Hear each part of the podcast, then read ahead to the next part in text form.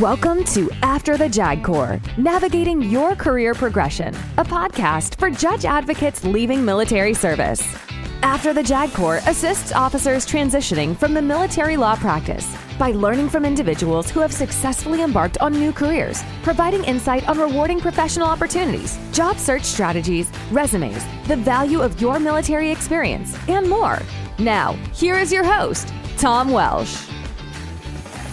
Today, we're talking to Leslie Stephenson, a lieutenant commander in the Navy JAG Corps. And Leslie has made the decision to leave the Navy JAG Corps. So, Leslie, welcome. Thank you. So, what's going on? You've been in for what, seven or eight years? No, nine years. Yeah. So, I commissioned in 2011 while I was still in law school in Brooklyn, spent a year on the IRR, and then got out, went straight into the JAG Corps. So, December of this year will be 10 years active duty. And what have you done during those 10 years? So, I started in obviously the normal training route, the BLC course in uh, Newport, Rhode Island. And then I went down to Norfolk for my first tour. So I was one of the first group of official first tour judge advocate personnel. I know we're calling it something different now, but up until maybe six months ago, it was the first tour judge advocate rotation program, FTJAs. So I did six months in trial, six months in legal assistance. Then I switched over the DSO office in Norfolk for six months and then came back to the RILSO and did six months with command services or was supposed to anyway, because I actually punched out from RILSO Midland about two, one to two months early and went out to Diego Garcia and started my what would be a 14 month tour in Diego Garcia. Left the island a few times only for a short weekend and then two weeks of leave, but was otherwise there for 14 months. Probably my best tour in the Navy. And then after Diego Garcia, I went to the USS Nimitz, which was not necessarily by choice, but Really? yeah. So I actually had turned in a detailing preference list to the detailer at the time slid my detailing list towards him at the JAG Corps Symposium. And he didn't even look at it and said, You're going to a carrier. And I said, But that's not on my list. And he said, But you're going to a carrier. And I said, Okay. So I redid my list to include carriers and then went to the Nimitz. It was not a high morale tour. I think if you ask anyone who was there for the 2017 deployment, we were, I like to call it a COVID style deployment before COVID was a thing. We had two port calls that were actual port calls, Bahrain and Dubai, where we could actually pull the carrier in. And we were supposed to have Chennai, India, and Sri Lanka. But Chennai got cut short because there were kind of hiccups with getting the contractor set up to have our everything we needed for a carrier to anchor. And of course, the weather in that area leads to high seas. Liberty launches run by people who were a construction worker the day before and got picked up to run a Liberty launch by the contractor that morning doesn't go so well in 10 foot seas. So a lot of the Liberty launches were canceled. So we don't really count that as port call. I'm actually kind of surprised because back in my day, mm. going to a carrier was you fought over it. I served as a number two on Enterprise, and then the JAG Corps made the decision that LDOs would serve the number two jobs. And they did that until they decided, well, we're going to get rid of the LDO community. So now it's back to lawyers. But way back when, going to sea used to be viewed as career enhancing. Has things changed that much? It's not. It's still considered career enhancing. It's just I knew I was coming off of a 14 month tour in Diego Garcia, and I knew that I was going to have been gone from home for a really long time. I knew that I wanted to be stateside or in one place.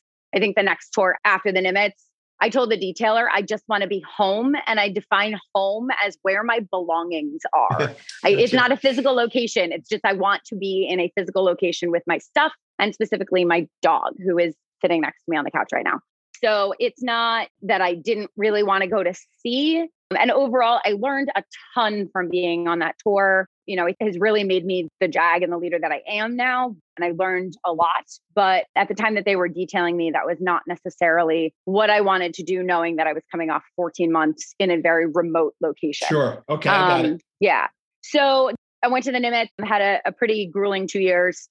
Coming off of that, when I told them I wanted to go home where my stuff is, they told me I needed to go to a NILS billet at that point. So they actually sent me to NJS, but they sent me to the detachment in San Diego. I spent my three years there teaching the legal officer class basically every month. And then we did the senior leader legal course, which is a three day course for 05s and 06s who are taking command from the, the line community, as Mhm. well as people who are taking the CMC billets. And then we also taught the SJA course out there. Spent my three years there. The last year and a half of which was during COVID. So we were teaching from home, which was an interesting experience. They became very proficient with Zoom and with Blackboard. so I didn't make 04 the first time around. God love Alaric Piet, Jim Howland, and Clayton McCarl for their humor. The four of us sort of formed a little chat group because the four of us did not make it our first round. So we sort of kept each other sane and made sure that we had everything we needed to go to 04 board the next round. We all thankfully made 04 the second round. And then from there, I was able to promote and take the current job that I have, which is legal assistance department head up in the Pacific Northwest at Royal Northwest. And you've decided to leave the JAG Corps. And what are you going to do? I did. I am punching out, and I I guess I'm punching the, a little bit harder than most because I'm doing a complete 180 on my career. I'm actually planning on going to school for art and design and getting out, taking what will inevitably be a very large pay cut to go be probably initially it'll be a graphic designer job, but then the ultimate aim is to be an art director, which is similar to a creative director, but the creative director has to do more of the salesmanship. So if it's an advertising agency, for example, they're the ones kind of selling the client on the idea of what the project will look like and what the vision is, whereas the art director is the one sort of in charge of making sure that that vision happens and helping develop the vision. So, does that require you to go to school? So, most of the jobs do require that you have at least a bachelor's in art or design. Technically, I guess you could get into it just from taking certifications and outside classes and having kind of inherent skills in it. But I don't have any of the experience doing those things. So it is a little bit harder for me to just kind of break into that field without any sort of background. So I'm kind of hoping that going to school, learning the foundations of design, I have some sort of background in fine art already in drawing and painting, but I don't really have a background in design. I know I enjoy parts of design, but I don't know anything formally about it. So going back to school, plus I have the GI Bill and no kids to transfer to. So might as well take advantage of that, go learn all that stuff, and then get the job once I go back to school. That's the plan. we'll see how that goes. I'm clearly still in the middle of going through that plan, but that is what the plan is. So the immediately with the GI Bill, you're kind of taken care of. You're going to get the monthly housing allowance. You're going to have all or most of the school paid for, but you're essentially going to be branching out in something completely different, which you have no network really whatsoever. Correct, which is a, little terrifying. I actually just went through the three day tap class, the first day of which is probably the most terrifying, where they throw probably three days worth of information at you in the course of one day. And one of the first things they made us do during the financial class was to calculate how much our salary is currently worth if it translated to the outside. Now, when they do that, they don't take into account the fact that we don't pay for health insurance. Right. That's a separate lesson on how bad the health insurance costs are on the outside. So, first they made us calculate our salary. Then later they made us look at all the healthcare plans for the area where we want to move to. And I realized very quickly that the good plans are very, very expensive. So, in order to pay for them, my salary would technically need to be even higher. And then I looked at the salary of the field that I'm going into and realized that if I am at the top of my field as an art director, I'm still taking a $40,000 pay cut roughly from what I'm currently making. So that was a little bit of a knife to the stomach and a little bit nerve wracking to see there's a, a worksheet that they have you fill out. And one of the questions is, is this enough to meet your needs? And I literally had to write the words, I will make it work because I'm just going to have to make adjustments. And I think every time I've sort of said this and tried to think about that salary difference, yes, I'll make it work. Yes, it's going to take some changes, but I think that overall I will be happier doing that job than continuing in the Navy. And as great as my experience has been, there are aspects to it that are just not going to work with my life going forward. And I think it would make me happier to have the new job uh, at a pay cut versus staying in the Navy. So, three yeah. points. First, they usually describe artists as starving artists. Yep. Two, artists usually become more renowned after they're dead. So you still don't get any more money for it. But listening to a book called Switchers, which is about people switching careers. The part that resonated with me yesterday, and I think you're already on that, is if you have a plan B, that means you really don't have a plan A in the sense that you will, if you have a plan B already, you're only going to throw 75% of your effort into your plan A because you're hedging your bets. And it's really not a plan A at that point. So the courage to to do that and and I guess the good thing is is that you will have three year or two or three years, whatever the school is, to start trying to build that network anew. Yeah. New, Who knows? Maybe you can combine art design with law. I don't know. Maybe you're going to get rid of your license altogether. Yeah. I, I, mean, I probably will put my license into retirement, like into a, a retirement status since I won't be practicing law for at least three years. Although, as my mother points out, there are lots of kind of freelance type of legal jobs in Seattle where you can, you know, take depositions or review documents or whatever. So maybe keeping it through school and just paying my way through school for living expenses, doing that would be helpful. But my intent is to put it into kind of a retirement status so that I, I don't have to like pay dues and et cetera. In terms of building the network, I've sort of tried to start doing that already. If you have LinkedIn Premium, which is free for military, and they say it's only for 12 months, but I discovered that if you just go in and re verify yourself, they just give it to you for 12 more months.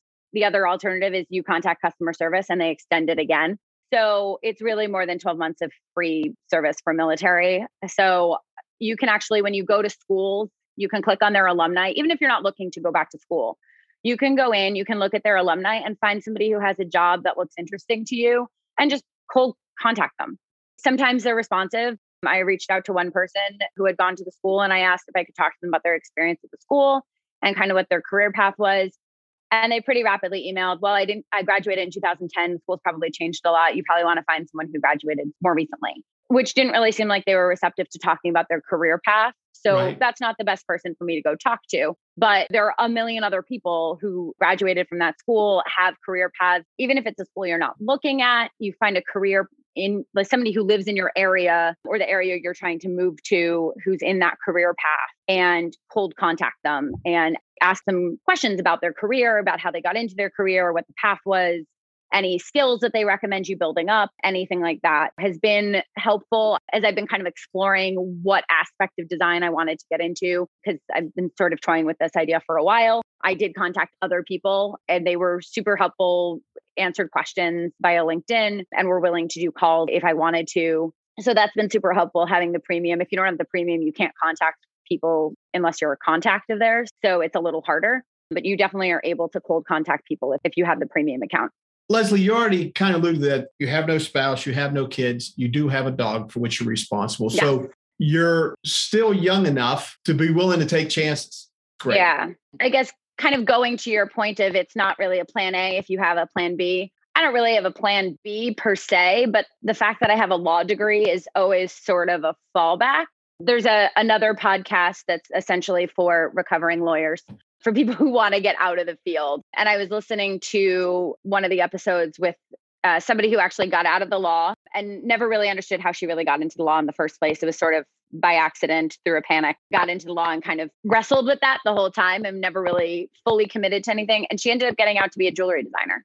So a very similar path of like, was in the law, but always wanted to do something else or had other interests. So I was listening to hers and she said, you know, the fact that I had the law degree and if the design business failed, I could always go back to being a lawyer. It's not like I lost the, the law degree. I think that while that does make it sort of a plan B, I know that's not what I want to do. I don't want to fall back on that, but it does allow me to take that risk of, eh, hey, can I take this risk? See if it works out. If it works out, great. If it doesn't and it fails miserably and, you know, I don't work out as an art director, I don't work out as graphic designer, it just doesn't work and I can't live on that salary, whatever the case may be, then I can go pick up law job. I can go reapply.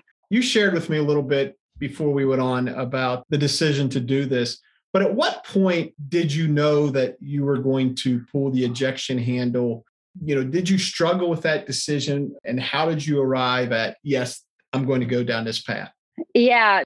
What I shared with you before is uh, since I didn't make 04 the first time around, I had to go up for a second board. And at the time that I was going up for my second board, there wasn't a continuation board. They ended up switching that.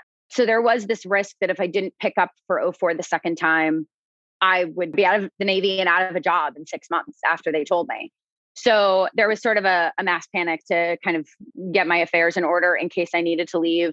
But figured if that was the case and I was looking at a six month turnaround, I'd just get a law job until I figured out what exactly I wanted to do with my time.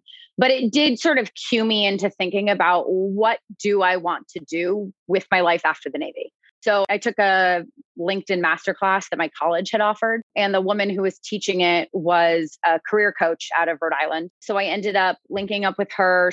I sort of described myself as a lost puppy dog to her who like had no direction and no idea what I wanted to do when I got out because I didn't think it was law. that's as far as I had gotten in the the thought. And so she sort of helped me explore through doing, you know, personality tests and interests tests and a whole bunch of other stuff, sort of explore what my career path might look like and what options I might want to do after the Navy. So I started working with her somewhere in the middle of COVID, actually. So while I was at NJS, so not this tour, but the tour before. So I started working with her, kind of thinking about what that might look like. And I also, during COVID, started having a couple more, like a couple health issues, injuries, and overall health and wellness concerns that are not really conducive to staying in the Navy. And I, I, guess I'm pretty candid with everybody else who asked me. I developed some very disordered eating habits from having to deal with the six month weigh ins. I'm not, people who know me and have seen me, I'm not like naturally a thin person, but I used to run a ton, but I started lifting weights as well. And so now I was putting on weight that I couldn't then make the weight. So now I was having to make the tape. So now I'm worrying about how skinny I am. And so now I was eating like 1200 calories a day and working out for two hours a day which is not a healthy lifestyle. If you are out there and you're doing that, please stop. Um, so that is my little PSA on that. So I not only started working with the career coach, I started working with a therapist and a registered dietitian to sort of work past these issues. But I also have a shoulder injury and a leg injury. The leg injury stopped me from being able to run. I'm having surgery on it next week.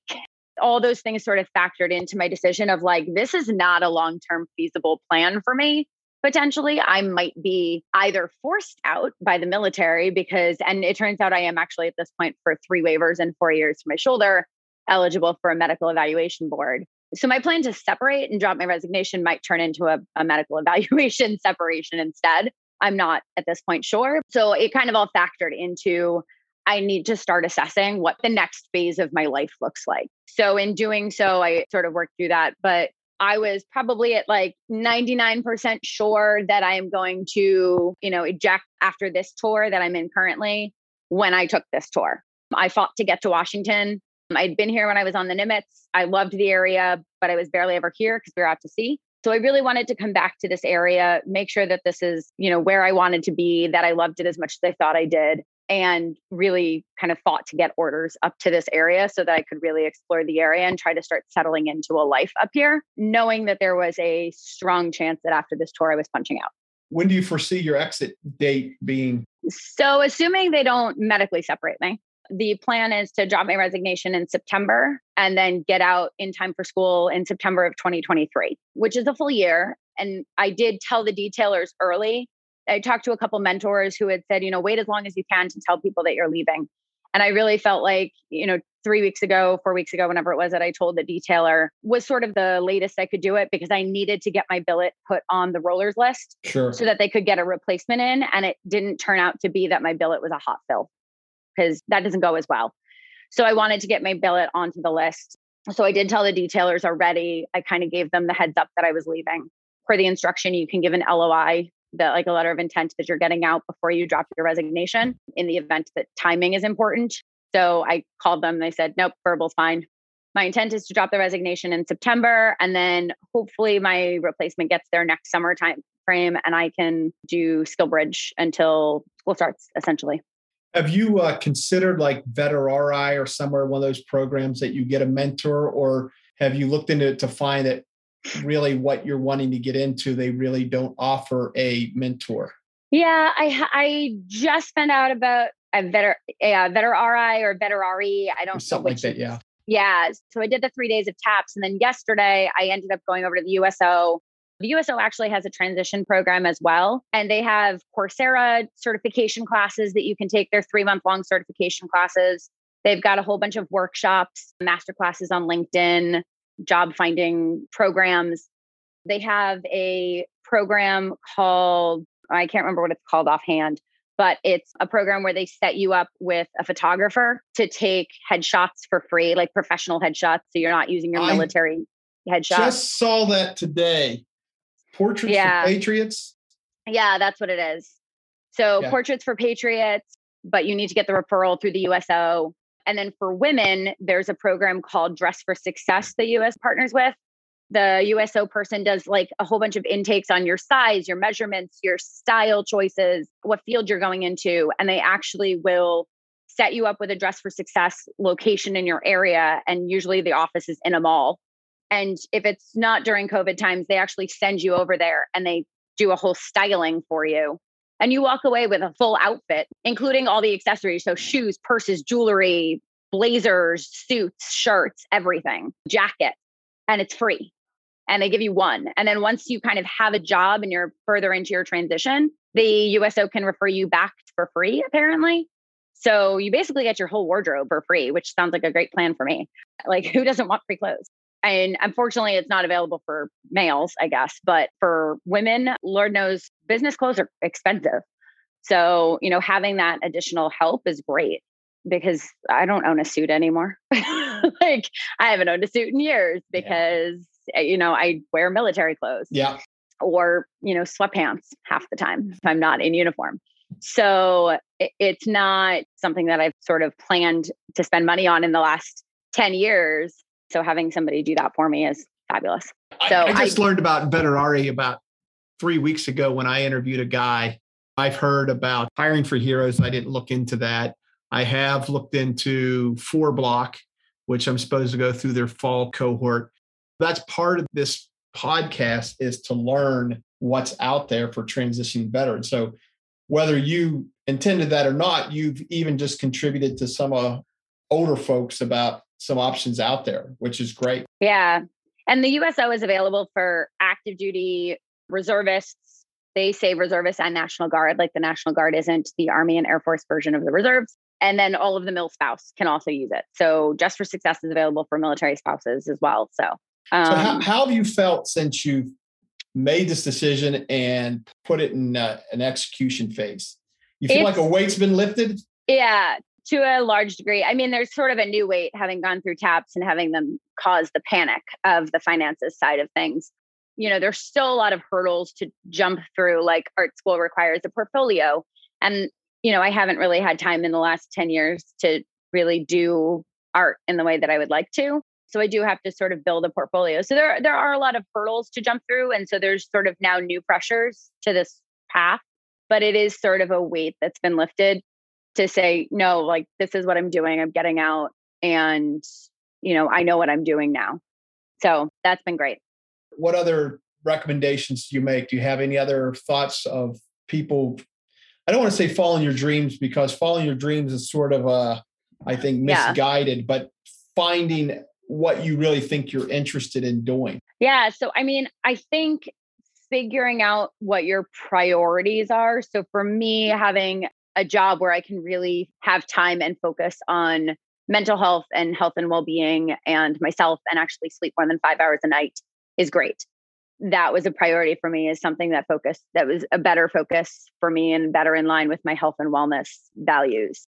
And figuring out what your priorities are in terms of you know do you want to be sedentary all day? Do you want to be outside for your job? Do you want to be doing something that's more manual? Do you want to be doing something that's a little bit more creative out of the box?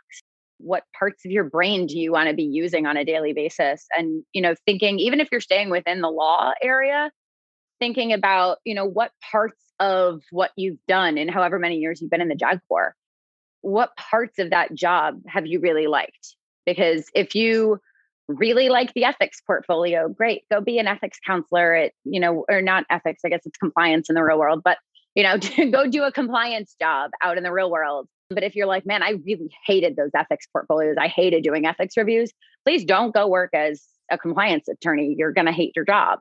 But you know if you're leaving the military i think if you've been in for any amount of time you know there are great parts to being in the military and there are some terrible parts to being in the military such as less control over your life and what you're doing. If you're going to be leaving and going on your own path at this point, making sure that that path is sort of highlighting the things that are important to you and are going to give you the most happiness. Because if you're leaving the military, it's because you weren't happy in the military or because the Navy forced you out.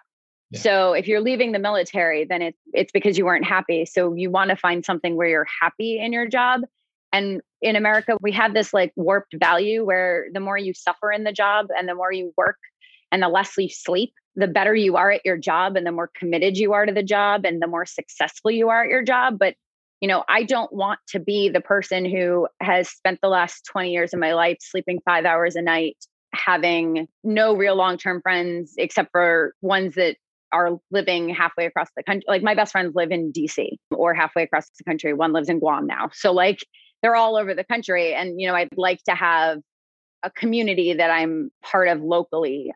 So, figuring out what makes you happy and what you need out of your life and pursuing parts of that rather than what your success, it, defining your success from your job rather than defining it from who you are and how happy you are, I think is a, a problem that we have in America. And I think working on that is something that everyone leaving the military really needs to focus on is what makes them happy.